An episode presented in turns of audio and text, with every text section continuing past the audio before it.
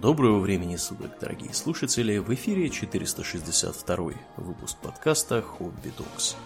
С вами его постоянные ведущие Домнин и Ауралиен. Спасибо, Домнин. Итак, от тем кулинарных и злаковых мы переходим к темам более абстрактным, но гораздо более важным. О чем мы, Домнин, поговорим сегодня? Мы поговорим об эволюции прав человека, гражданина, еще там кое-каких примыкающих. Вот, по... пройдемся по истории вопроса, постепенной эволюции, о том, как мы дошли до жизни такой. Вот мы, например, когда с Аурлен были маленькие, читали журнал про Мурзилку, вот, там, я помню, была э, какая-то заметка про всеобщую декларацию прав человека – некий коротенький человечек там вступался за какого-то мальчишку, которого хотел отколотить за разбитое окно некий мужик. Вот, и обосновывал это декларацией прав человека. Э, да, Мурзилка, конечно, был очень идеалистичным. Там даже сам Мурзилка имел дела с банком Минотеп и не был застрелен в подъезде в итоге. да. Ну так вот, э, вообще эта идея относительно новая. То есть э, к вот этой самой идее неотъемлемых прав человека, которые человек получает вот просто, просто потому, что он человек и есть Э, он, э, скажем, э, родился и уже человек. Тут, правда, начинаются всякие тонкости и вопросы. Вот, например, с того, что родился. Сейчас американцы, у них там очередное бурление по поводу абортов. Причем это бурление идет, как вам сказать, вот оно происходит абсолютно умозрительно. То есть ни одна из сторон, одни, которые доказывают, что абортировать можно там только Э, в случае каких-нибудь тяжелых проблем, вроде риска для жизни матери, а другие доказывают, что э, абортировать можно чуть ли там не до восьмого месяца, потому что пока не родился ни человек.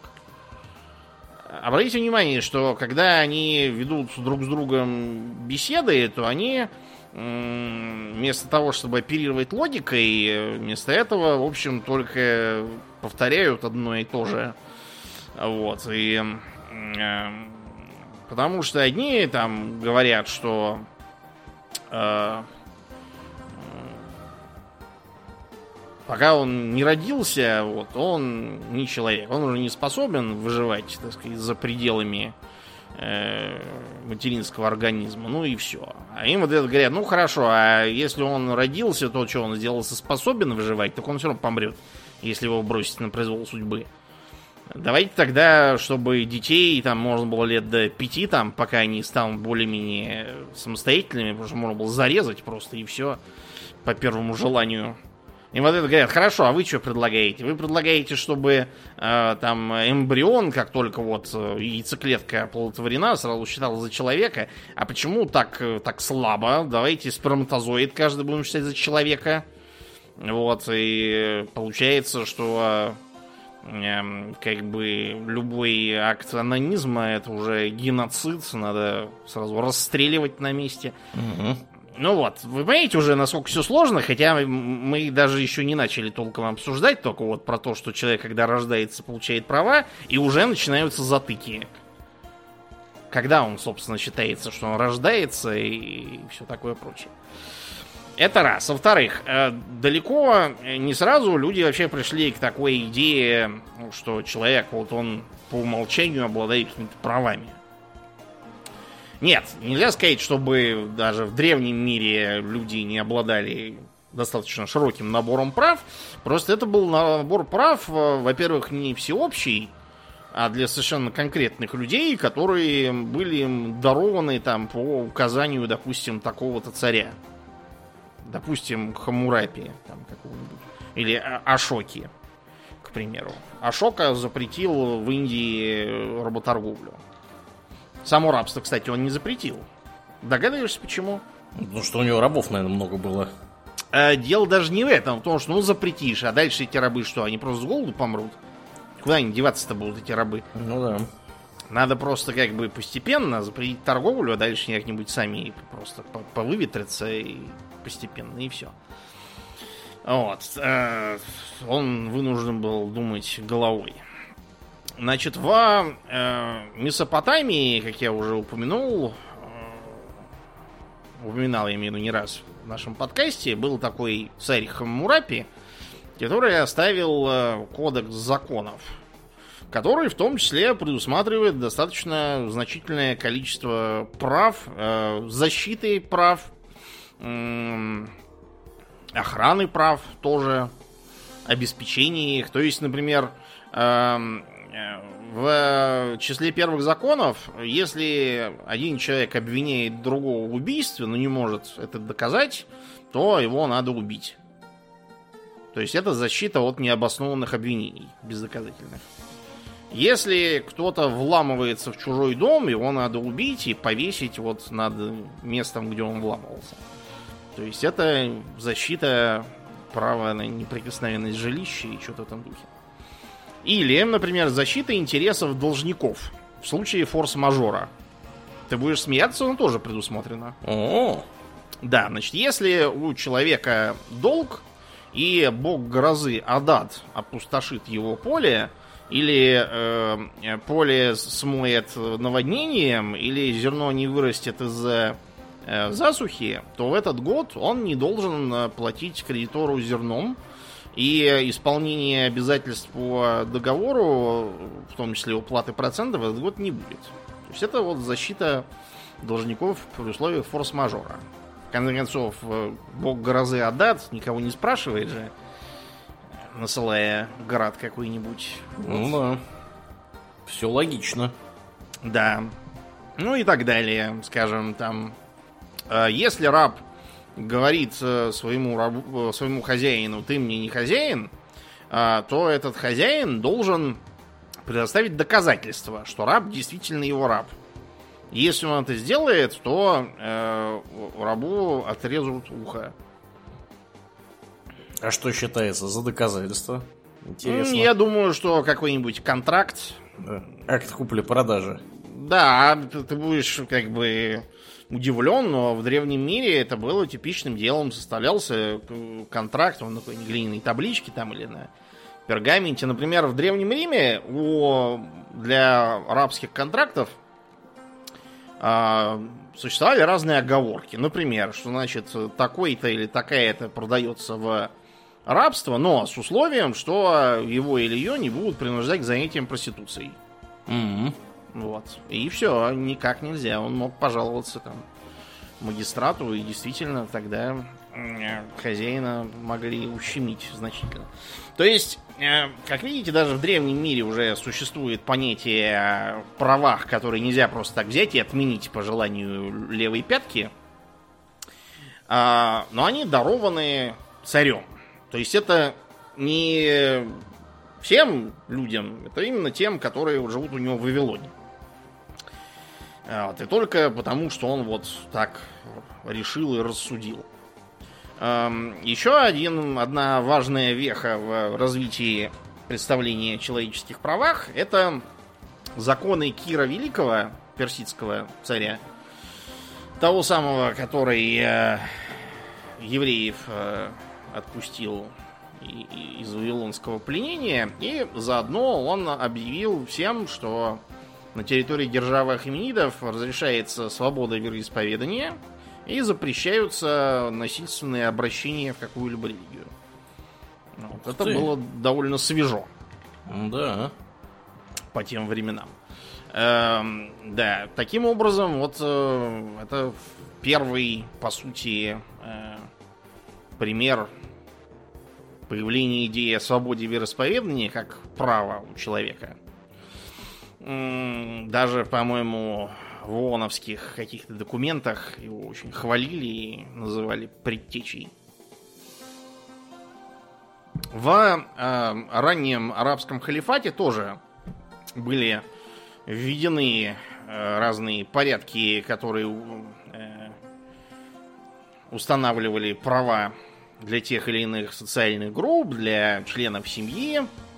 Э, для религиозных и национальных меньшинств в том числе, э, для женщин, к примеру. То есть э, до установления ислама и шариата с женщинами там вообще творился какой-то трэш. То есть, например, среди арабов было распространено убийство дочерей. Зачем? Да кто их знает зачем? Зачем-то? Не нужны они, может. Э, вот. И пророк Мухаммад от этого был в полном ужасе и прилагал титанические усилия, чтобы это прекратить. Э, и запрещал, и проповедовал, что отцы дочерей имеют больше шансов попасть в рай. Э, и с той же целью он узаконил ранние браки для девочек, но при этом с запретом на, собственно, консумацию брака, пока они не подрастут немного. Это именно для того и делалось, э, чтобы их можно было спихнуть замуж, и чтобы их не зарезали отцы. Mm-hmm. Ну, то есть, короче, есть, в, х- в хозяйстве, судя по всему, они были не очень полезны. Да, да. Вот. Mm-hmm. Он же, скажем, э, запретил рабство для, по крайней мере, членов исламской умы, хотя понятно, что потом это все начало ползти по всяким там уловкам, э, уверткам и тому подобному.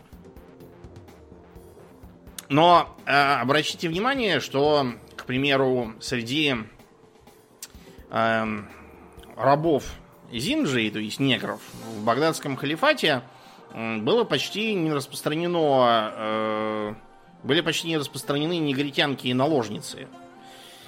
Дело просто в том, что э, никаких там бастардов э, шариат не признает. Если у тебя родился ребенок, неважно от кого, то будь, так сказать, добр его признавать, содержать и так далее. А для арабов, как бы, они до сих пор смотрят на негров, как на какую-то непонятную зверушку.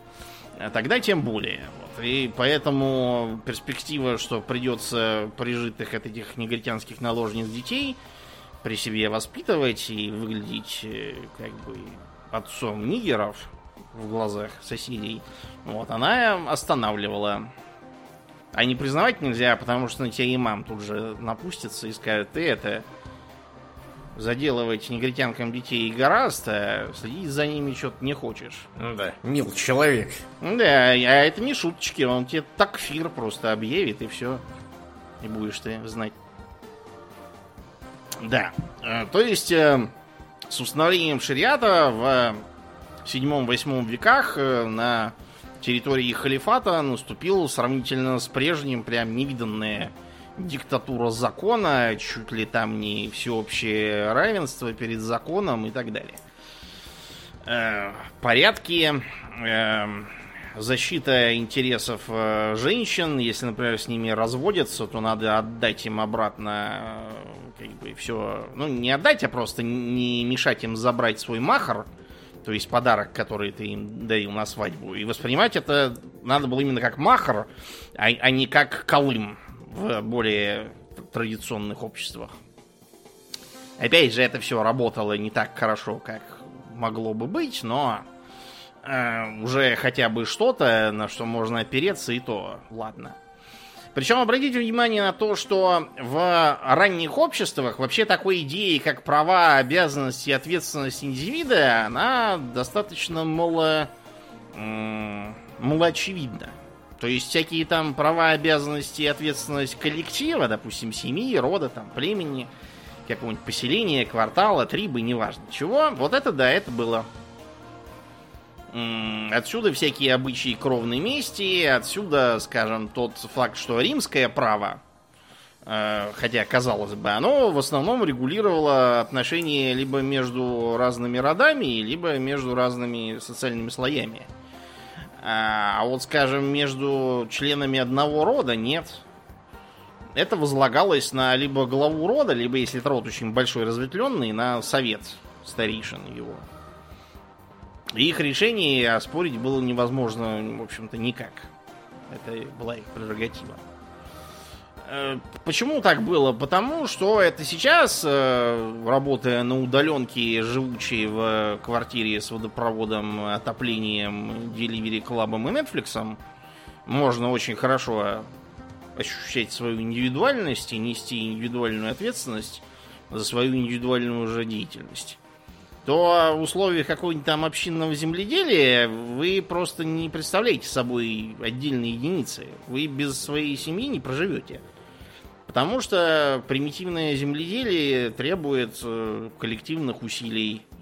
Вот, иначе вы с ним просто не справитесь и все. Вот по этой причине никакой персональной ответственности и персональных прав поначалу, а в некоторых местах и по сейчас э, не наблюдается.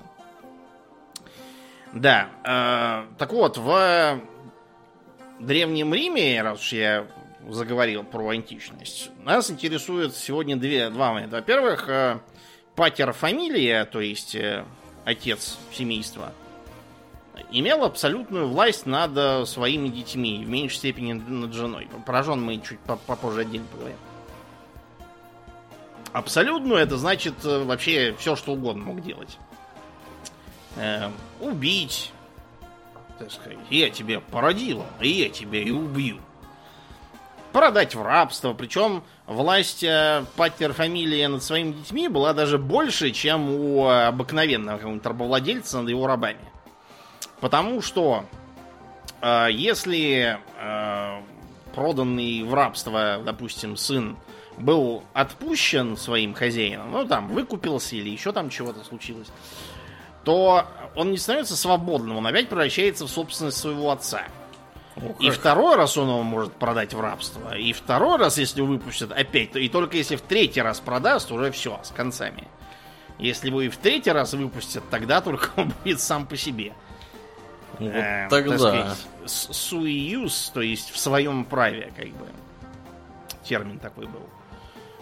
Да, короче, с этими патер фамилии, я смотрю, не забалуешь.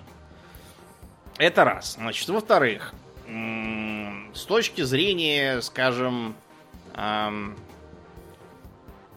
народных трибунов, да, э, они как раз были созданы для того, чтобы э, отстаивать права плебеев, как социального класса. Для чего у них был ряд э, прав и полномочий. Самое известное это право вето, то есть, если э, они считали, что э, сенат ли или магистрат какой-то конкретный проводит деятельность э, в разрез с интересами плебеев, то они могли просто явиться и сказать «запрещаю». То есть вето, собственно, по-латински. Обратите внимание, что надо было именно явиться. То есть прислать письмо нельзя, прислать какого-нибудь там порученца нельзя, надо самому идти. За счет этого же у народного трибуна должны были быть всегда открыты двери. То есть его теоретически даже посреди ночи имели право поднять с постели и пожаловаться на какой-нибудь там беспредел. Чтобы он бежал и все это улаживал. В э, государствах античного мира вообще надо вам сказать, что многие э, вещи, которые мы сейчас рассматриваем как права, например, вот гражданство – воспринимались как привилегия. То есть, скажем, э, в тех же самых древних Афинах, э, собственно, гражданами, которые там могли голосовать, э, допустим, было меньшинство. Там было очень много просто не граждан, которые там жили, которые, в принципе, не граждане и не граждане. Э, но они, в принципе, в граждане могли попробовать перейти. Правда, только мужики. Женщины гражданками быть не могли. Внезапно, да? Кто бы мог подумать? Да, то есть они могли быть замужем за гражданами, тогда да. Сами по себе они гражданами быть не могут. Э, дело, причем тут еще осложнялось тем, что гражданин это не просто там какие-то плюшки, это вообще довольно большие обязанности и ответственность. В целом, вообще всякое привилегированное положение исторически всегда несет на себе кучу разных ограничений. Там, допустим, Весталка, которая имела право, скажем, помиловать осужденного преступника, если он и попался по дороге на улице. И никто не мог ничего с ним сделать. Но при этом она была обязана, значит, 45 лет служить, то есть 15 лет учиться, по-моему, 15 лет, э, собственно, служить, еще 15 наставлять молодое пополнение, и обязана была блюсти девственность. А если она не блюла, то ее, значит, в яму закапывали живьем. Ну, так порядочки. Или, там, скажем, египетский фараон, да? Теоретически он был как бы бог, но это накладывало на него огромное количество тоже всяких ограничений, типа того, что он не мог там просто где-то взять и появиться. Когда Эхнатон, например, нарушал, все на него смотрели на идиота. У нас в, э, в России, допустим, царь до Петра Великого не мог просто так взять и куда-то отправиться. Вот у нас, например, в окрестностях Москвы стоят э, путевые дворцы на бывших тогда окраинах. Это потому, что если царь возвращается в Москву откуда-то, он не может прямо так с дороги въезжать сразу в Москву. Ему надо сперва заехать в дворец, там э, переодеться особым образом, вообще привести себя в порядок, и только тогда, пафосно и помпезно, он мог бы ехать в город. Короче, одних одни обязанности и ограничения, того нельзя, и сего нельзя, свиньи вы неподданные. Да. Ну вот, то есть, скажем, в Древней Греции тот же самый гражданин, в зависимости от своего богатства, должен был нести разные службы в интересах политики своей. Скажем, с определенного э, уровня они должны были, допустим, служить в гоплитах. Э, с еще более э, серьезного уровня надо было, например, снарядить за свои деньги корабль. Причем не просто так, там, на отвяжись что-то там, какой-то корыто слепить и отправить его. А надо было самому лично на этот корабль поступить э, триерархом, то есть как бы номинальным командиром. Понятно, что никаким командиром э, богатый сухопутный являться не может. Командовать будет специальный капитан, кибернет. Вот. Но он там обязан присутствовать в качестве, во-первых, э, замполита такого. Ага. А во-вторых, на тот случай, если он сделал дырявое корыто, которое тут же потонет, вот чтобы у него не было таких идей, да, и чтобы он делал на совесть, как для себя. В буквальном смысле. Да, в общем, в средние века на формирование идеи о правах человека, подданного там, христианина и так далее, оказывало большое влияние обычное право, так называемое. Обычное, не знаете, что бывает обычное и необычное, в смысле, которое базируется на обычаях. Вот. Обычаи, как правило, придумывались для того, чтобы более или менее поддерживать мир и жизнедеятельность э, общины. Ну, поэтому они были в целом в общих интересах составлены и кое-какие э, права действительно э, предоставляли. Э, таким образом, например, в начале 13 века королем Иоанном Безземельным, он же король Иоанн Мягкий Меч, короче, непопулярный был король. Ага. Вот. И, и, в- и в фильмах про Ричарда Львиное сердце и Венгу его всегда делают каким-то придурком, злодеем и так далее. Э, Хронисты вообще ничего хорошего про этого Иоанна не сообщают. Например, что будто бы он эм, трахал жены дочерей знати, угрожал отрезать носы папским нунциям и приказал ежедневно выбивать по одному зубу какому-то бристольскому еврею, пока тот не скажет, куда спрятал свои сокровища. Вот это заявки. Да, ну, был такой товарищ. Короче, э, понятно, что он не нравился никому. И, в частности, он не нравился своим баронам. Которые против него устраивали мятежи. На самом деле устраивали не только против него. Против, например, Вильгельма Завоевателя тоже устраивались мятежи. Он, правда, с ними всеми расправился. А вот Иоанн, мягкий меч, как раз расправиться не сумел. И после долгих препирательств взаимных обвинений эм, он был вынужден согласиться на принятие Великой Хартии Вольностей. Э, несмотря на то, что все время везде пишут, что он ее подписал, ничего, конечно, не подписывал, и, и вообще подписывать он не мог, он мог бы поставить свою печать, это не сам. То есть там буквально написано, что сией хартии, снабженной нашей печатью, хотим осведомить всех вас. Ничего он не подписывал, он именно печатью под, э, снабжал. Вот, несмотря на то, что сначала он э, говорил, что ничего этого признавать не будет, потому что вы такими темпами скоро у меня королевство отнимете сразу. Вот, э, потом, когда все-таки одобрил, э, отказался ее исполнять. Ну, в общем, факт тот, что в том или ином виде положение этой самой хартии, они э, подтверждались, уточнялись потом последующими королями, и там в итоге доуточнялись уже до нового времени, когда ее сменил так называемый Биль о правах, чуть позже объясню. То есть, о чем вообще в этой хартии вольностей? Вольности там в основном для во-первых, э, феодалов, а во-вторых, для церковников. Каковым э, феодалам и церковникам предоставляли всякие гарантии против произвола короля. А произвол королей, вот начиная с э, наследника Вильгельма Завоевателя Вильгельма Рыжего, были постоянными. То есть, например, король мог объявить, что вот помер старый барон, а новый барон э, будет им признан, сын, я имею в виду того, который помер, э, только если выплатит большие бабки ему. Причем какие бабки и насколько большие, это как ему там без в ухо надул. Если какой-то барон совершал преступление, то король опять же мог э, объявить, что ты должен там такой-то штраф. Почему такой, а не этакий?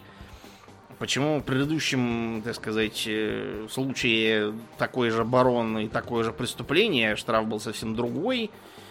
Вот, э, по, по кочану, так сказать. Вот, чтобы этого не было, в Хартии было написано, что должен быть конкретный закон, там указ, нормы, где написано, что за что полагается, как чего должно делаться, и таким образом ограничивать всевластность короля.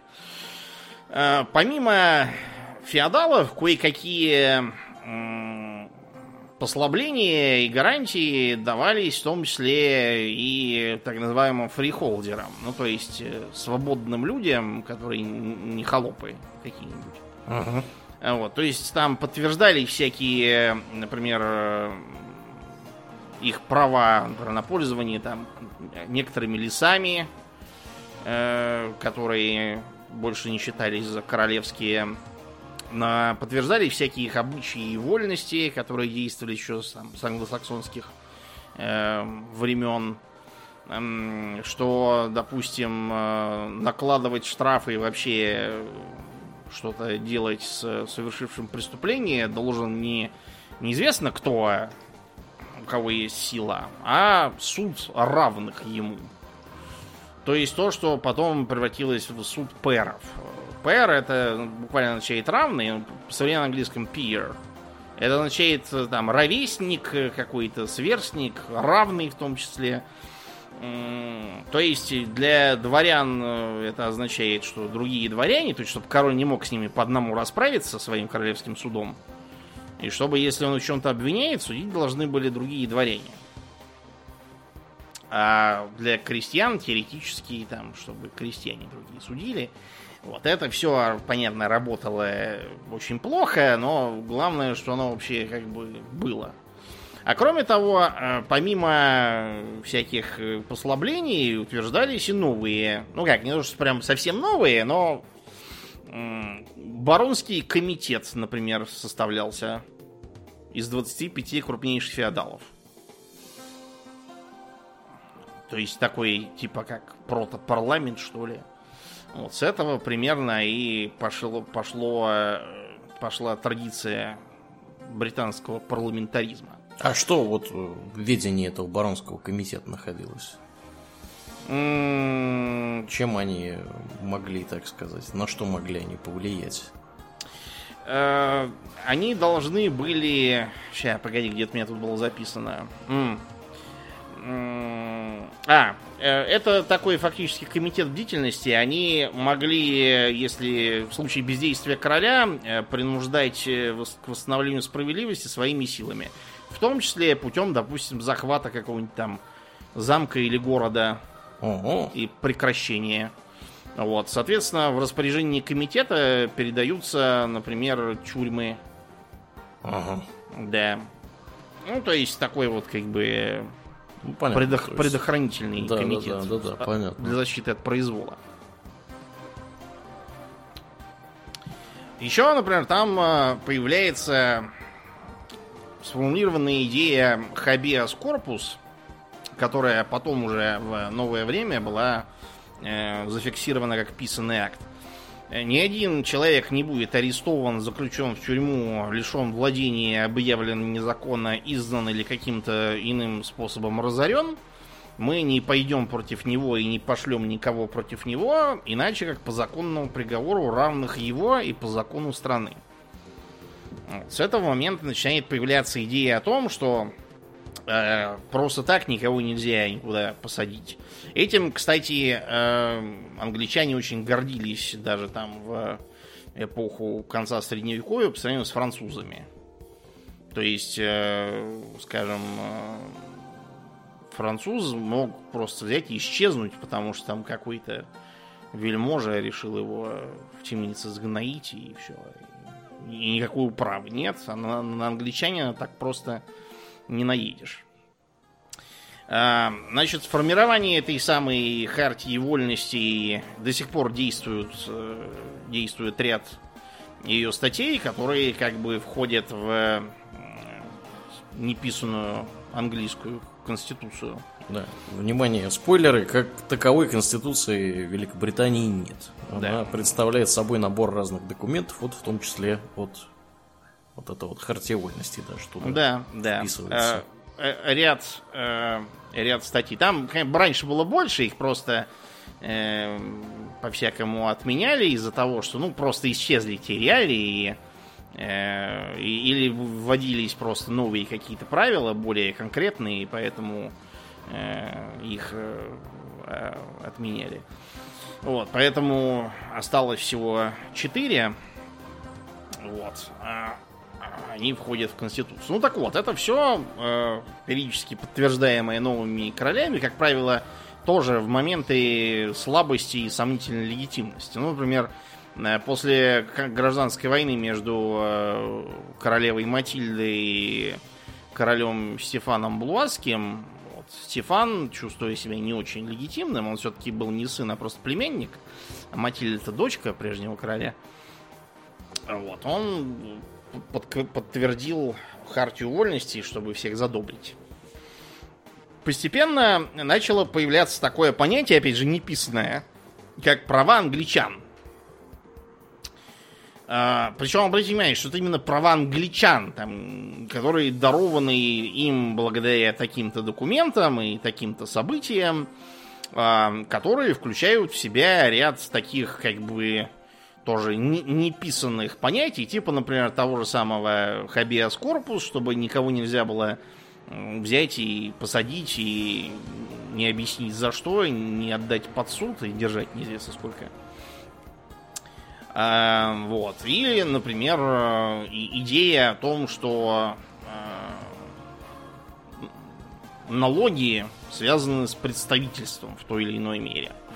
В какой это был, э, в общем, были всякие разговоры в 17 веке, когда как раз у гражданская война была, из-за того, что к власти пришла династия Стюартов, а Стюарты из Шотландии были, вот, они имели замашки абсолютистские и все время упирали на свое божественное право как короли. Вот. Одному любителю божественного права отчекрыжили голову, предыдущего любителя этого самого права чуть не взорвали. Да, потом их потомка выгнали. В общем, ничего хорошего из э, противостояния божественного права с э, правами англичан. населением, да. Да, Мгм. не получилось у династии Стюартов, напрасно нет затеяли. Так вот, в 1679 году еще как раз при Стюартах был подтвержден и узаконен, наконец, этот самый принцип corpus. А, Был издан просто соответствующий закон. Э, э, Повторюсь, это не значит, что не действовал принцип до этого, просто он был как бы подразумеваем и упомянут там в разных документах, а вот такого, чтобы прям акт парламента вот, был принят, такого не было. Э, Причем этот акт, он был принят в, так сказать, э, рамках политической борьбы между э, парламентской оппозицией вот, и Карлом II. Потому что они пытались добиться того, чтобы наследник, будущий Иаков II, вот, он не, не был наследником, потому что он католик. Поскольку было понятно, что из этого ничего не выйдет, они решили подстраховаться, введя как можно больше всяких законов, которые бы ограничивали произвол короля. Вот, при- превентивно. Причем считается даже, что голосование за этот хабиас корпус э, было подтасовано. Там э, стояло два контролера в палате лордов. Один, который был за, а другой, который был против. Они должны были следить за тем, как идет голосование, просто считая по головам выходящих. Те, кто голосовал против, они никуда не ходили, они просто сидели на месте. Так вот, э, считается, что э, лорд Грей, который был э, поборником этого закона, э, для шутки одного очень толстого лорда посчитал сразу за десятерых. А вот. э, И уже хотел было продолжить считать как правильно, но заметил, что его оппонент, э, контролер из противников законопроекта, э, ничего не понял и считает вот как будто действительно там было 10 человек. Ну, лорд Грей же не дурак, как он будет спорить с тем, что ему выгодно. И с крошечным перевесом, благодаря этому жульничеству, закон был принят. Да. Бывает, да. Rigged election. Ну, вот, что делать. Так вот приходится. А, В 1689 году был принят так называемый Биль о правах, как раз после того, как э, э, Стюартов погнали, и на престол сел Вильгельм III со своей супругой Марией II, дочкой предыдущего короля. Она протестантка просто была, поэтому... Вот, и опять же, поскольку легитимность у этого Вильгельма Третьего была сомнительная, и популярность тоже, он решил всех задобрить. Вот, и поэтому подмахнул, не став э, препятствовать этот биль, парламент его принял.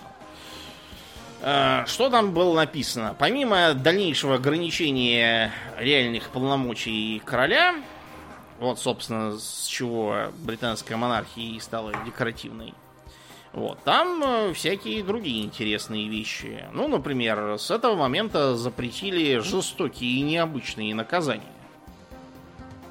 Ну, то есть, теперь больше никого нельзя вешать, потрошить и четвертовать, как это было в старые добрые времена.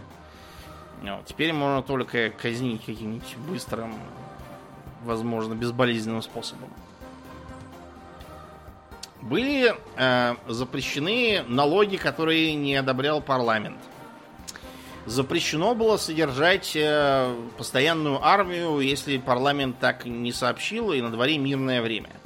Ну, понятно, почему, чтобы король просто не мог свистнуть эту армию, парламент, так сказать, думал разогнать, бояр схватить и повесить. За что схватят, зато и повесят. Что протестантам можно э, владеть оружием. До этого нельзя было. До этого нельзя было. Обратите внимание, что протестантам можно, вот католикам нельзя. Да. Потому что знаем мы их сразу, как устроят ирландскую республиканскую армию с оружием там. Так что лучше вооружим против них ольстерских лоялистов. Серьезно, католиков вообще ущемляли в правах вплоть до второй половины 19 века. Хотя еще Иаков I за сто лет до этого грозился католиков э, католикам все разрешить, но как приехал, да как посмотрел, да и решил, что это все не своевременно. А, вводилась свобода слова, эм, и э, для чего она вводилась? Не для того, чтобы все могли трепать языком на улицах. В первую очередь, это было для того, чтобы нельзя было какое-нибудь обсуждение в парламенте заблокировать, сказав, что, так сказать, э, такие темы обсуждать нельзя. Да. Вот. Потом, э, э, например, все суды по государственной измене должны были состоять из фрихолдеров, то есть из незнатных людей. Ну, чтобы король не мог туда насовать лояльных ему лордов и всех за, измену э, объявить шпионами, наймитами мирового католицизма и, и уничтожить просто парламент. Вот, таким образом, э, Билль о правах, собственно, заложил основу для практически современной э, политической культуры в Англии. Вот, по этой причине они его очень ценят и считают его за э, до сих пор действующий, кстати. Ну да. Тоже часть их конституции, кстати, неписанный. Э, похожим образом, кстати, называется э, один, опять же, неофициальный документ в США. Какой же? А тоже Билли о правах. На самом деле нет такого Билли, это просто первые 10 поправок Конституции. У них там написанное. Дело просто в том, что первые поправки, они про что? Во-первых, про свободу слова, религии, прессы, собраний и запрет на какую-то государственную религию. Ну, это понятно почему, потому что у них там 40 сект всяких. Если какую-то одну объявить, то все остальные взбунтуются и все. Да, ну ты самую главную поправку забыл, думаю. Вторую? Да. Ношение оружия. Да, да. Да. Сейчас, правда, учитывая новеллы наступающие. Хотя, что я хочу? Уже и не свободы слова, там и свободы прессы нет. Вон, Нью-Йорк Пост попробовала про сына Байдена напечатать ее везде, как позабанили. Угу. Вот, а все остальные сделали вид, что ничего не происходит. Теперь Нью-Йорк Пост ненавидит Байдена и пишет про него гадости. Класс. Да, вторая поправка действительно там про оружие. Там это объяснялось как то, что э, поскольку для безопасности страны необходимо постоянное вооруженное ополчение, то типа это вот это ополчение с оружием и будет. Э, Вплоть до э, гражданской войны в США была какая-то совершенно крошечная армия для такой страны. Всего 30 тысяч человек под, под войну. Вот, из-за того, что считалось, что воевать особо все равно не с кем, с индейцами можно и так как-нибудь справиться, вот, а большая армия, она, это какой-нибудь эль-президент и в итоге сядет, вот, и все, опираясь на штыки этой армии. Интересен пункт 3, третья поправка, запрет на постой солдат в частных домах. Вот для э, современного человека это непонятно. И непонятно, зачем как бы в современной, в современной конституции такая поправка вообще нужна. Но тогда это было важно. Потому что, вот, скажем, в Англии, да, было такое право, что нельзя помещать солдат просто так. Во Франции такого права не было. Людовик XIV, например, разорял гугенотов тем, что отправлял к ним драгун на постой они должны их кормить, поить. Вот, драгуны напиваются, хулиганят, поджигают. Короче, одни беды. У нас в России, помнишь, в ревизоре купцы жаловались Хлестакову, Угу. что городничий чуть ему не даже взятку, он тут же постоем замучает. Вот это то же самое. Да, вот это оно и есть, действительно. На зимние квартиры, вот это вот. Он действительно мог взять их и безосновательно, просто произвольным решением взять и э, перевести какому-нибудь купцу в дом, чтобы они его там объедали. Класс. Ну или завели запереть дверь. Я тебе, говорит, не буду телесному наказанию подвергать или пыткой пытать. Это, говорит, запрещено законом. А вот ты у меня, любезный, поешь селедки. Ну, то есть просто заблокировать двери и не выпускать его из дому, чтобы он там питался консервами и сухарями, пока взятку не заплатит. Так вот, почему американцы так ополчились, если в Англии это и так запрещено? А потому, что в Англии запрещено, а в колониях не запрещено. О, Вообще, э, а- одной из причин того, что американцы взялись принимать конституции, отделяться и воевать, было как раз то, что на них не распространялись вот эти вот права англичанина. Я вот как раз пытаюсь к этому подвести, что для человека там 18 века быть англичанином это значит иметь э, всякие интересные права и свободы, и чтобы они были защищены судами. Э, После этого били о правах при воцарении новой династии. А получалось, например, что американцы, они как бы англичане, но не англичане, потому что, эм, скажем, солдат э, им могут навязать, а налоги они должны платить, э, причем депутатов в парламент они не отправляют. Их местные советы всякие, они как бы являются чистой самодеятельностью и никак не учитываются властями метрополии. То есть потом им, им, например, запрещалось торговать э, с кем-то, кроме, собственно, Англии. да. Вообще здорово. Ну, то есть получалось, что они как-то вот, да, как-то какие-то недоангличане выходят, что им того нельзя, этого нельзя, э, что они такое сделали, что им ничего нельзя, непонятно, и поэтому они в итоге взбунтовались и решили, что лучше будут каким-нибудь совершенно другим народом, чем второсортными англичанами. Да. э, Остальные там это про всякие суды, частную собственность, суд присяжных по гражданским делам. Вот. э, Эти самые полномочия штатов тоже, что потом, кстати, приведет в том числе к гражданской войне. Да, в общем, много всего хорошего там написано. И, наверное, правильно написано. Только, как вы понимаете, все это работает э, не всегда далеко. Вот. К эм, событиям нового времени также относятся такие э, вехи, как э, бургасские законы насчет испанских колоний. Дело в том, что когда испанцы начали осваивать Новый Свет, туда ездил Бартоломео де лас Касас, э, вот епископ, э, ужаснулся бесчеловечному обращению с индейцами и стал их всячески защищать. Почему, собственно, эти законы были приняты э, о том, что индейцев нельзя обращать в рабство, а надо вместо этого сделать как бы чем-то вроде крестьян крепостных в рамках энкомьенты. А, кстати, э, индийскую знать э, принять как бы как, как испанскую. Мгм. Да, там.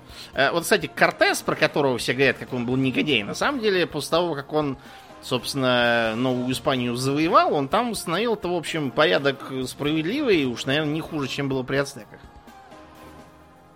Он это воспринял как свою вотчину, и зачем ему, так сказать, разорять свое же? Он старался управлять как-то по-умному, чтобы было более или менее нормально всем, никто бы не бунтовал. Ну вот, и поэтому после бургерских законов индейцев в рабство загонять перестали, тем больше это экономически бесполезно, они не годятся. Вместо этого стали заводить негров-рабов, объясняя это тем, что негры эти, они захвачены в э, межплеменных войнах в Африке, и так их бы съели или там в жертву принесли, э, или все равно держали в рабстве, а так мы их возьмем к себе и обратим их в христианство, и будет, в общем, в любом случае лучше, чем. Сейчас эта логика, конечно, воспринимается странно, но тогда это прокатило. Класс. Да, интересно, что э, негры в той же самой Новой Испании периодически устраивали мятежи и даже несколько раз успевали убежать э, и остаться непойманными. Дело в том, что их никто и не ловил. Просто решали, ну и хрен с ними, и просто новых купим. Будет дешевле, чем бегать и их вылавливать. Поэтому негры уходили к индейцам и жили там вместе с ними такими, типа, фратриями. Вот, их называли лесные нигеры. Да. ну вот. Класс, да. Тогда же в 17-18 веках начались первые подвижки на тему того, что все-таки у человека есть естественные права. На самом деле, про естественные права говорилось еще во времена там платонизма, неоплатонизма, то есть в античный период. Но тогда это как-то не пошло в условиях рабовладельческого общества. Было непонятно, как это все должно сочетаться с тем, что на одного философа в простыне приходится по три раба. А тут как раз э, трудами, например, там, Гоббса, Локка, разных других мыслителей, того же Жан-Жака Руссо, хотя сам по себе Руссо был, в общем, придурок и паразит. Вот. Но, да, концепцию естественных прав, которые у любого человека должны быть э, с самого начала, по которым он должен быть э, свободен, э, иметь право на жизнь, там, на еще что-нибудь в зависимости от школы мысли.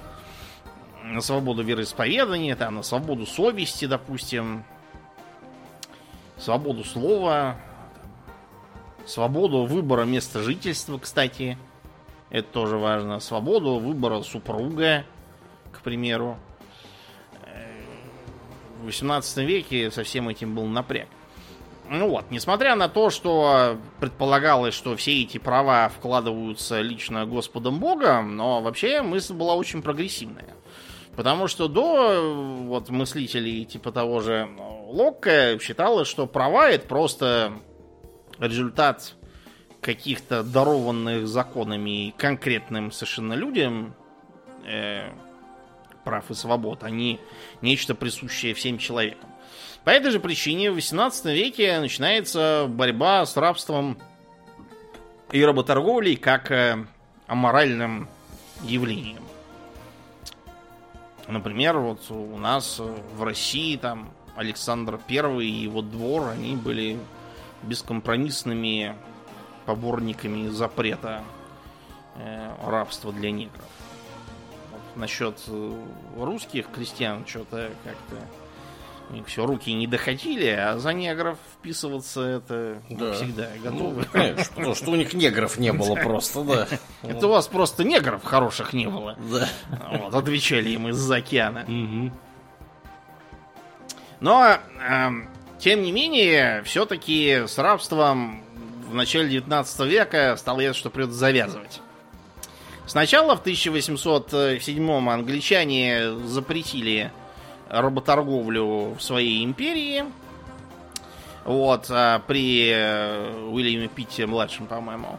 А через э, еще два десятка лет был принят в 1739 году закон, да, о том, что вообще э, как бы, рабство в Британии отменяется. Этому предшествовали всякие эпизоды типа того, что какой-то мужик решил своего негра-раба из Англии отправить на Ямайку работать на плантации. Понятно, негр ехать никуда не хотел и объявил, что его нельзя ссылать, пожаловался в суд. Суд судил, рядил и, короче, пришел к такому выводу, что, походу, это вообще нельзя так делать. И рабство, по идее, в Англии быть не должно по крайней мере, конкретно этот мужик, негр, он как бы может никуда свободно не ехать, а раз он может не ехать на Ямайку, то он, в принципе, вообще может делать, что хочет. Класс. Интересно, кстати, что э, рабовладельцам в э, империи выплатили большие компенсации. Я бы даже сказал, очень большие, чтобы избежать э, бугурта. И правительство залезло в долги. Вот, таким образом, получилось, что вся страна должна платить э, компенсацию рабовладельцам. Интересно, что вот выпущенным неграм что-то ни копейки не заплатили. Угу. Только рабовладельцам.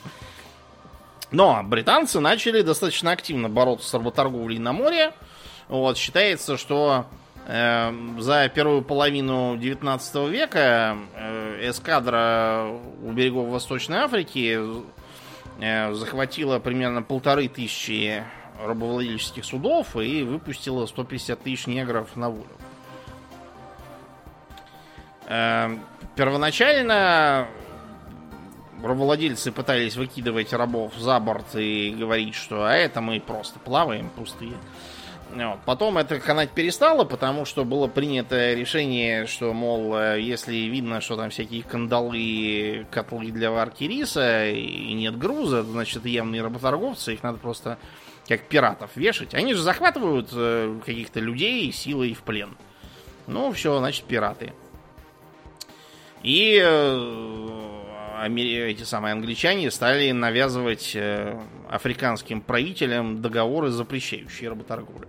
Понятно, что это все было не просто э, так, по доброте душевной, а потому что англичане хотели, раз уж они теперь от рабов отказались, придушить всех остальных, кто не отказался. Ну, чтобы не оказаться в проигрышном положении. Например, те же США. Те же США, да, например. Причем в США тоже действовало движение аболиционизма. Правда, подавляющее большинство аболиционистов э, никакой любви к неграм не питали. Э, считали, что им в Америке абсолютно не место, что они что их надо отправить обратно в Африку и даже создали специальное э, общество, которое приобрело себе колонию в Африке, назвала ее Либерия, и предполагалось, что туда все негры поуедут. Вот, разумеется, негры сказали, да сейчас в какую-то Либерию поедем.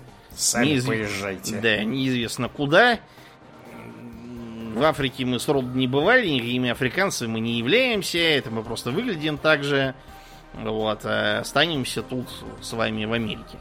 Большой досаде аболиционистов, потому что аболиционисты во многом действовали из э, там, соображений, например, того, чтобы э, плантаторы не конкурировали с э, белыми фермерами, которые не владеют рабами. В Канзасе по этому поводу даже война была перед гражданской, небольшая такая репетиция. Друг друга резали, поджигали, просто чтобы не допустить э, господства аболиционистов или рабовладельцев, там, соответственно.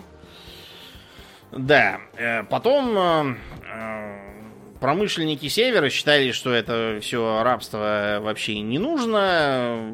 Рабы стоят неоправданно дорого, как целый дом один раб. По этой причине хлопок, который потребляют в качестве сырья их текстильные предприятия, он тоже стоит дорого. Значит, надо это прекратить. Чтобы хлопок подешевел, плантаторы разорились, и всем было счастье. А негры это вопрос абсолютно десятый. А, ты знаешь э, последнюю страну, в которой отменили рабство? Нет, какая? Это Мавритания. А когда? А, слушай, по-моему, когда это было в 92-м, что ли? Ого. Что-то, что такое, да. Эм, да, понимаешь, э, как тебе сказать, в Мавритании там негры это как бы рабы потомственные, а арабы местные, они как бы хозяева.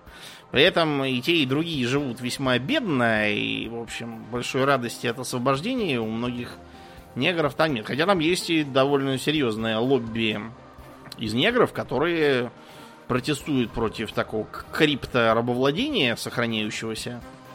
Вот. И эм, э, даже, по-моему, лет что ли 10 назад какого-то мужика уличили в рабовладении вот, и на полгода даже посадили в тюрьму. Целых. Вот. То есть, короче, все это идет как-то очень, очень медленно и, и вяло. Плохо получается с, с отменой рабства в Мавритании. Видимо, прогресс еще не дошел до них. И когда он дойдет, я не знаю. Когда-нибудь, наверное, дойдет. Так вот, негры, оставшиеся в США, столкнулись э, с тем, что их подвергают расовой сегрегации. Первоначально никакой сегрегации не было. Пока Ю как был оккупирован северными войсками, и республиканцы были у власти. Потом республиканцы из власти как-то у них часто это вышибли, и пришлось с южанами заключать компромиссное решение, которое в том числе было э, включало в себя расовую сегрегацию. направленную в первую очередь против негров, хотя были и всякие порядки против э, индейцев э, и азиатов, но де-факто они действовали слабо. То есть, скажем, проводился опыт э, в разгар расовой сегрегации, когда обзванивали американские отели угу. и спрашивали, принимают ли они китайцев. Почти все сказали, нет, не принимаем. Но когда э, туда потом отправили китайца, э, его почти везде приняли без проблем. То есть, как бы, э, они им говорили, что не принимаем, полагая, что, может быть, звонят белые, им лучше сказать, что не принимаем. А может быть, звонит китаец какой-нибудь там такой, знаете, стереотипный, которого лучше не пускать. А тут приходит нормальный одетый мужик, китаец он там или японец, это не так важно. Ну, то есть, а как он... бы, в, в общем, не пускаем, но вот это вроде норм, поэтому его пускаем.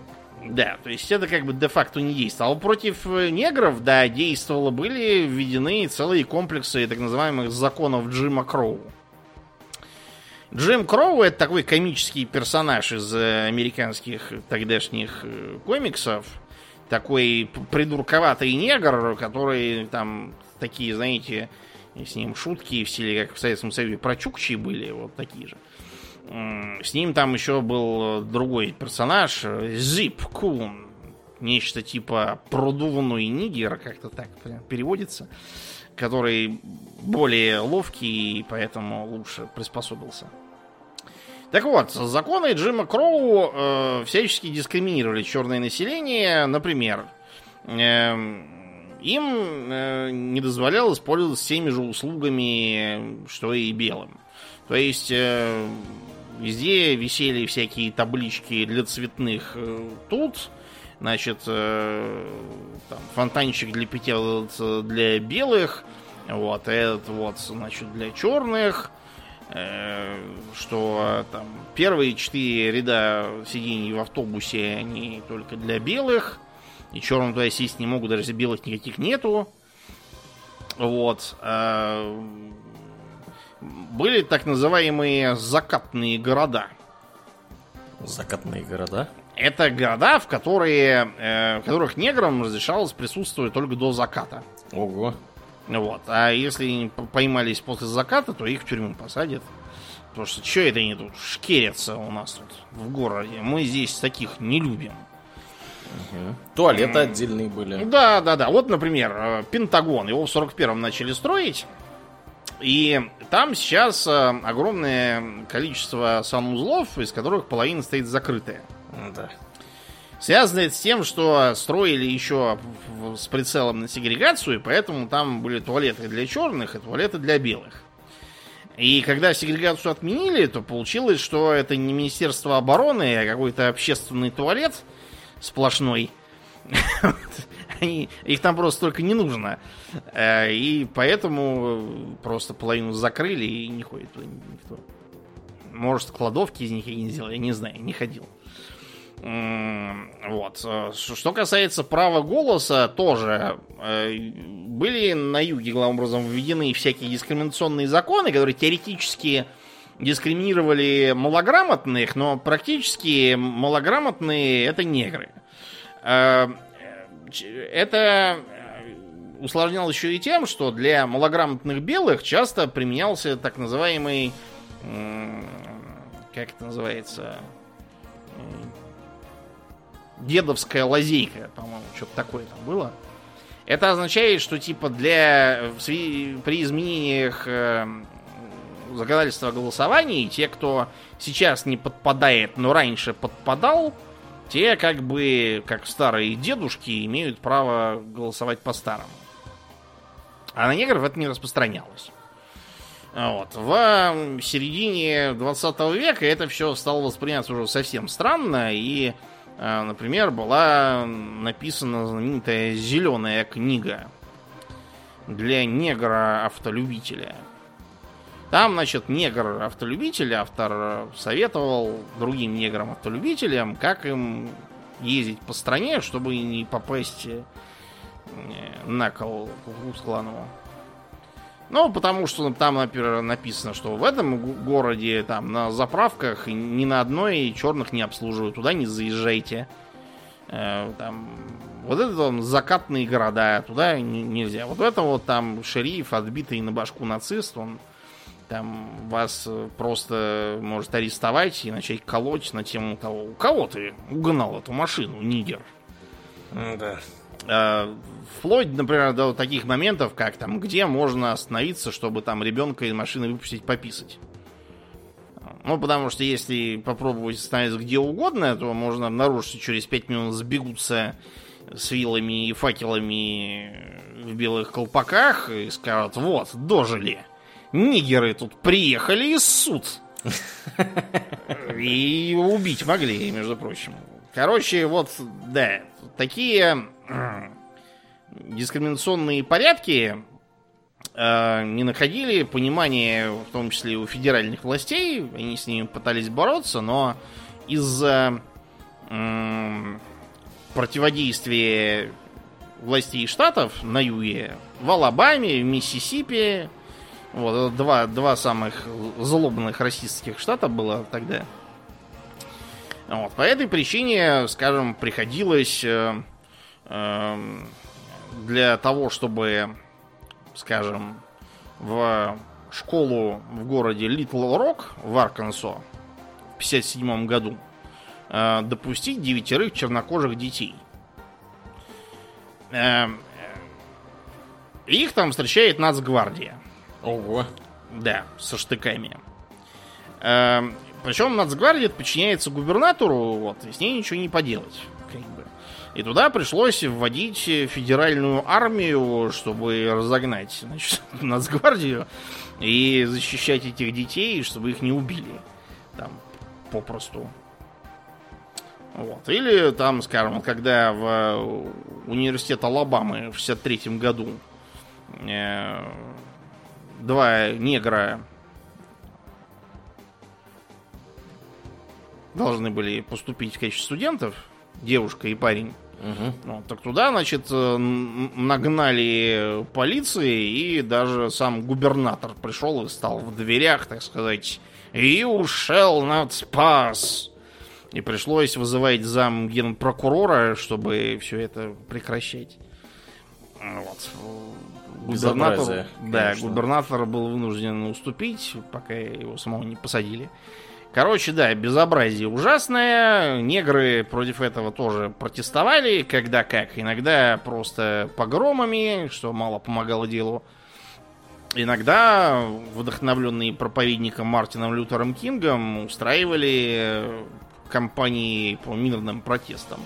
Один из самых известных, когда в Алабаме в 1955 году э, негритянка Роза Паркс отказалась уступить место э, белому пассажиру.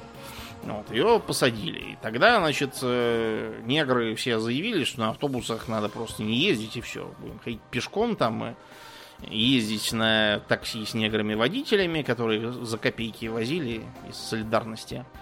Из-за того, что в США, кроме как негры на автобусах, в общем, никто не ездит, автобусные компании стали нести убытки. Да, вот этот поворот. Да, чтобы, чтобы их э, заставить под угрозой разорения надавить на власти и отменить все это. Вот. Но, разумеется, всякие куклукс-кланы и прочие, не собираясь ничего этого делать, они начали устраивать всякие погромы, теракты, взрывы Э, бомб. Э, полиция арестовывала огромное количество негров. Там в отдельные периоды э, борьбы против сегрегации в населенных пунктах могли там по 5% местных негров посадить в тюрьму хором.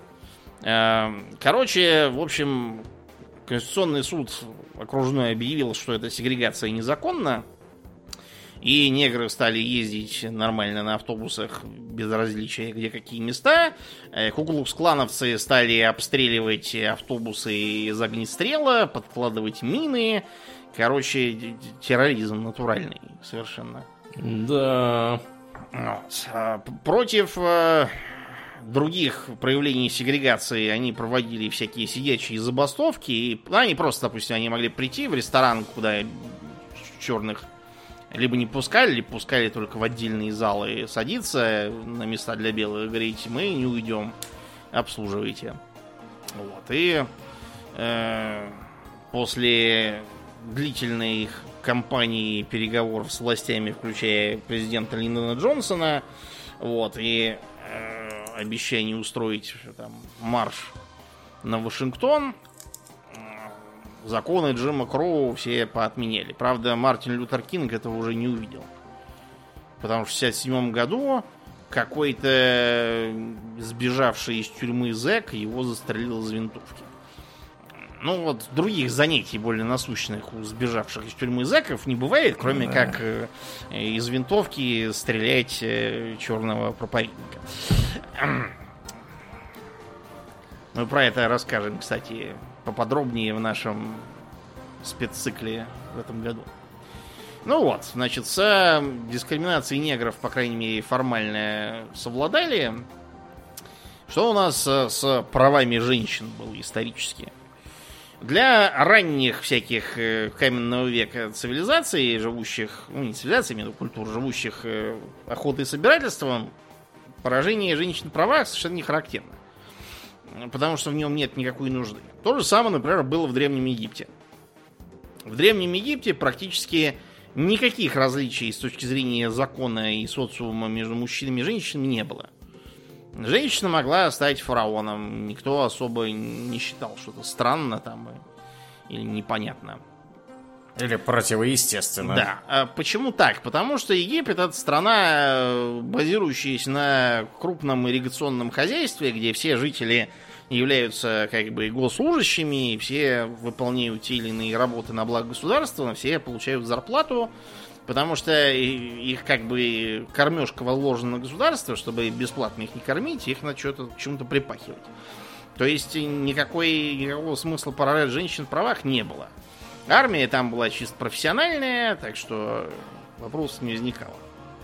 А вот, например, в Древней Греции, начиная с конца периода архаики, то есть, прям в Критомикенском, э, в Критомикенский период женщины имели, в общем, такие же, если не большие права. Скажем, считается, что э, на Крите в ряде поселений как бы реальным правителем была жрица местного лунного культа, а ее муж царь, он был как бы просто полководец, и причем его периодически приносили в жертву. Вероятно, постепенно от этого обычая стали отказываться, и вместо, ну, потому что, видимо, цари не совсем довольны этим, стали надоедать своим женам ночами ворчением, так что перешли к следующему порядку из-за какого-нибудь э, побежденного и платящего дань э, города присылается молодой человек, э, обутый в одну сандалию. Он как бы ритуально сражается с царем, ритуально его побеждает и занимает его место на одну ночь, после чего его вместо него и казнят. Обратите внимание, насколько это похоже на миф про Езона и Золотое Руно. Он тоже в одной сандалии приходит в город, причем его дядьки Пелию предрекают беду от человека в одной сандалии.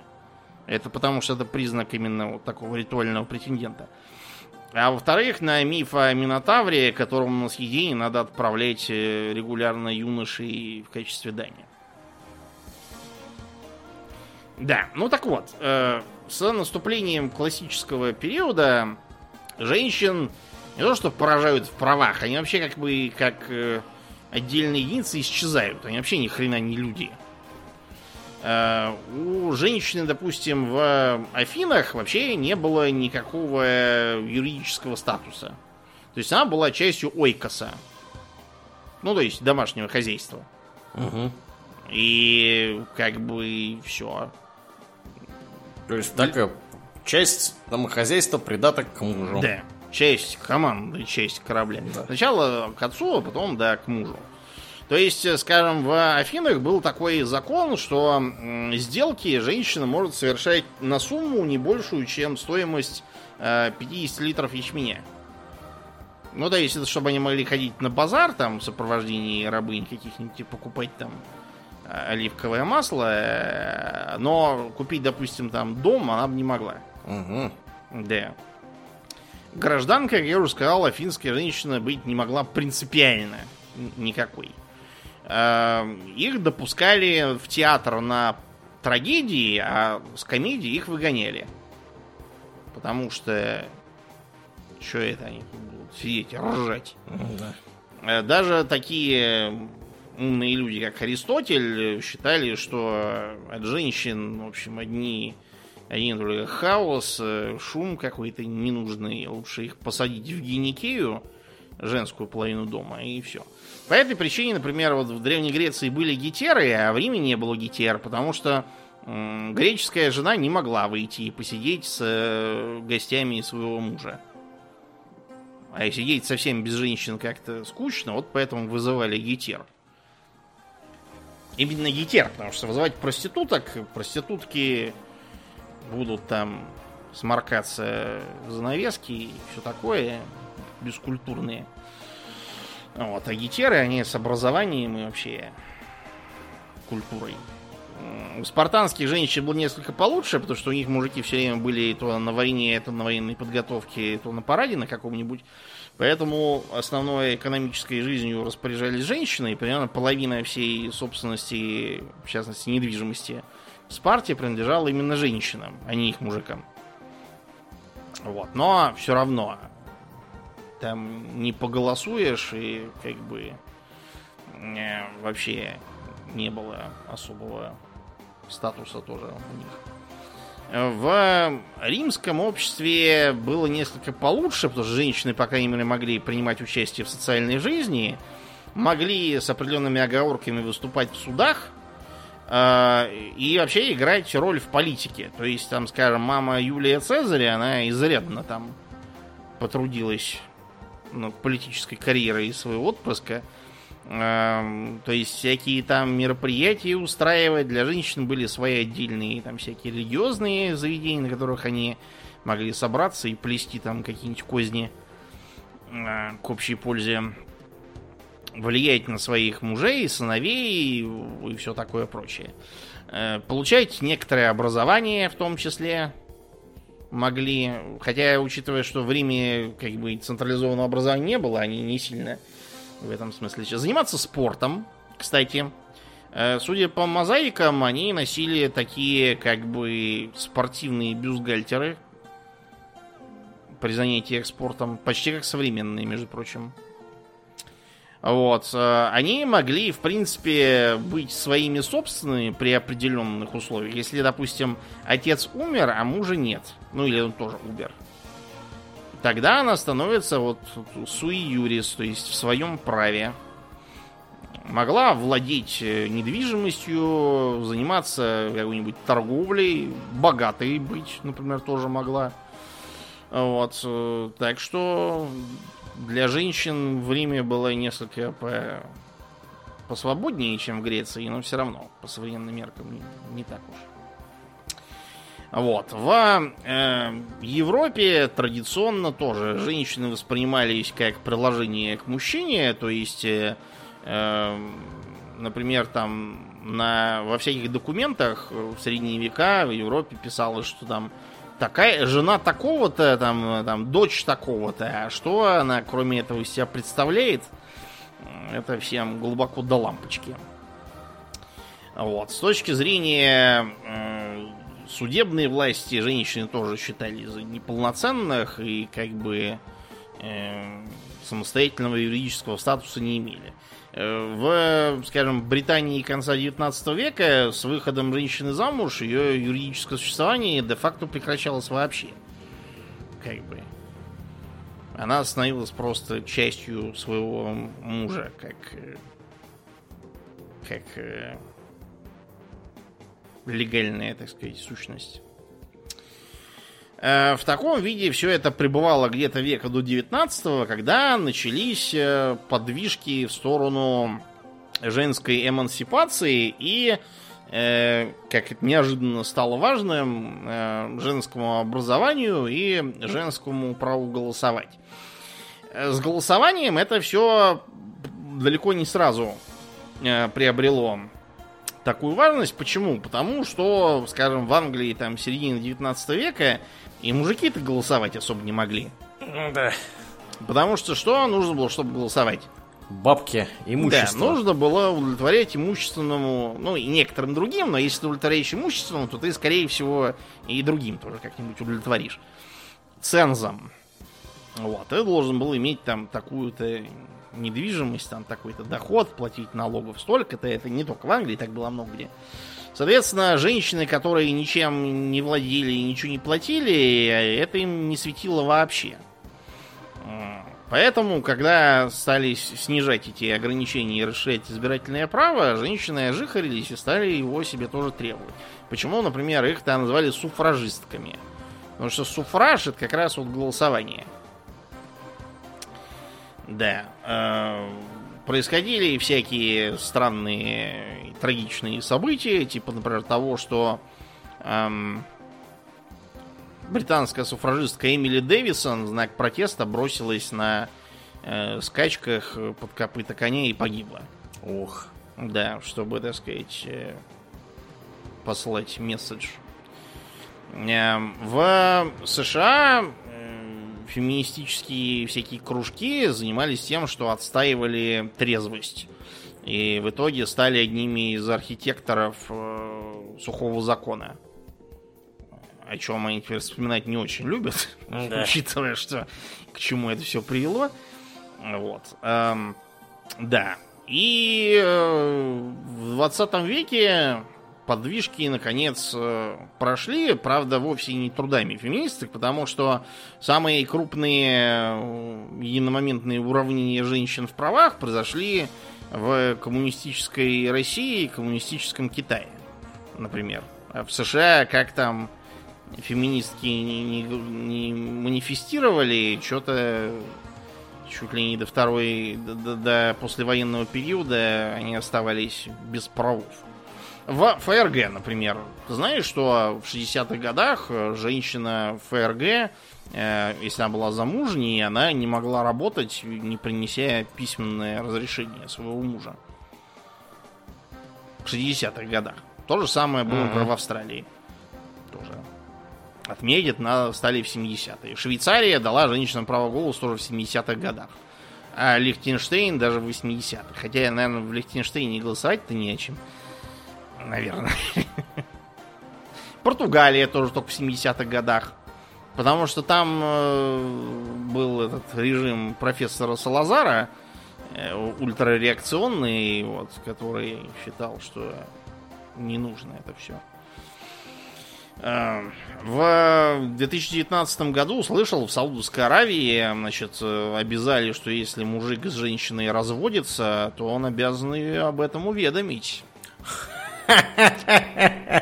Много воли бабам дают в этой Саудовской Аравии. Вот что я скажу. Ну так вот, э, почему, кстати, это произошло? Вот как с, допустим, рабством, понятно, что рабы стали очень дорогими, а пролетарии дешевыми, поэтому они просто не нужны. Также получилось и с правами женщин. Почему именно в России и в Китае? Потому что Россия и Китай лежали после гражданских войн э, в руинах, и нужно было срочно всех построить в колонну по трое и погнать все чинить, и оставлять полстраны и полировать дома зубочистки было сочтено за ненужное расточительство.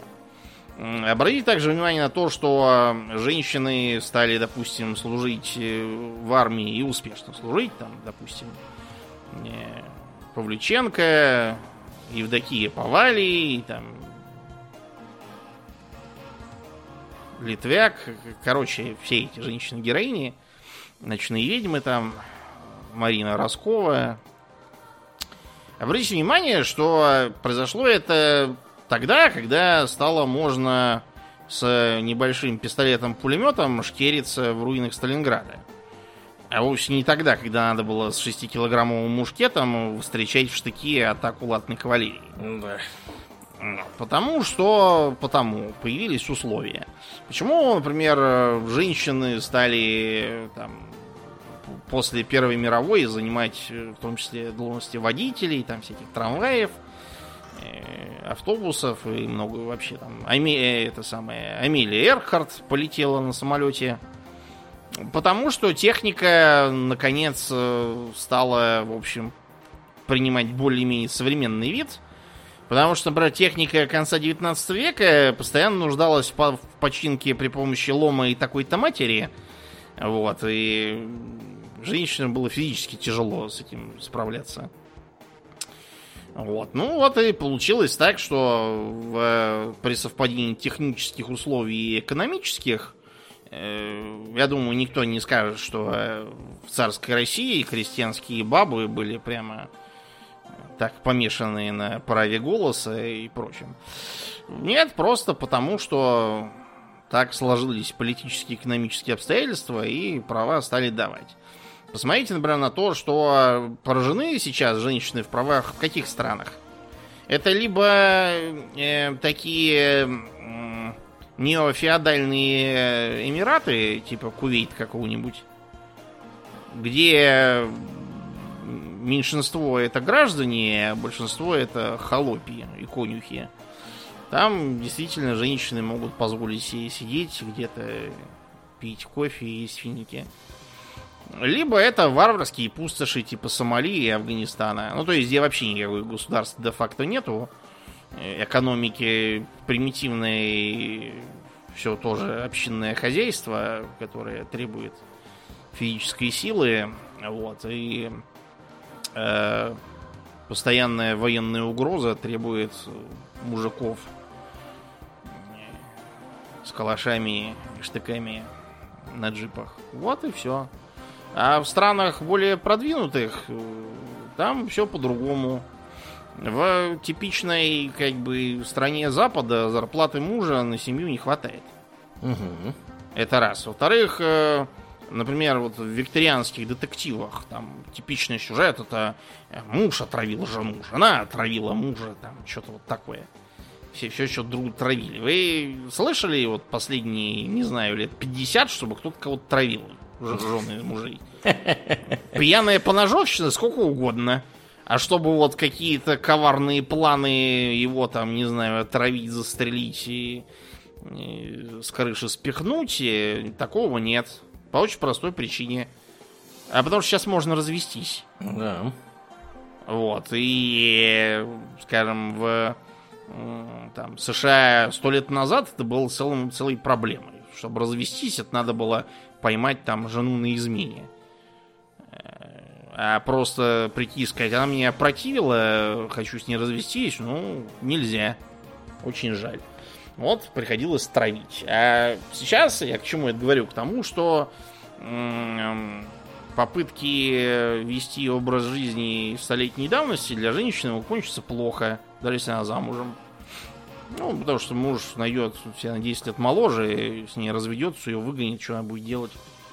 По этой причине вот женщинам, да, надо эмансипироваться, зарабатывать, быть самостоятельными. Э, получается вот так. Такова экономика. Тут э, с ней бороться трудно. Ну и на этой позитивной ноте будем заканчивать. Да. Как обычно, мы благодарим наших подписчиков на спонсоре и на Патреоне. На этой неделе мы особенно благодарны Аделю Сачкову, Алексу Лепкало, э, Денису Лукашевичу, Льву Дмитриеву, Пропу и, конечно же, Нобу. Огромное спасибо вам, ребята, за то, что остаетесь с нами. Также напоминаем всем, что у нас есть группа ВКонтакте, канал на Ютубе. Приходите и туда, там тоже разное интересное происходит. Ну а мы будем на сегодня перетекать после шоу. Мы, э, мне остается лишь напомнить, что вы слушали 462 выпуск подкаста Хобби Токс, и с вами были его постоянные бессменные ведущие Домнин и Аурельен. Спасибо, Домнин. Всего хорошего, друзья. Пока.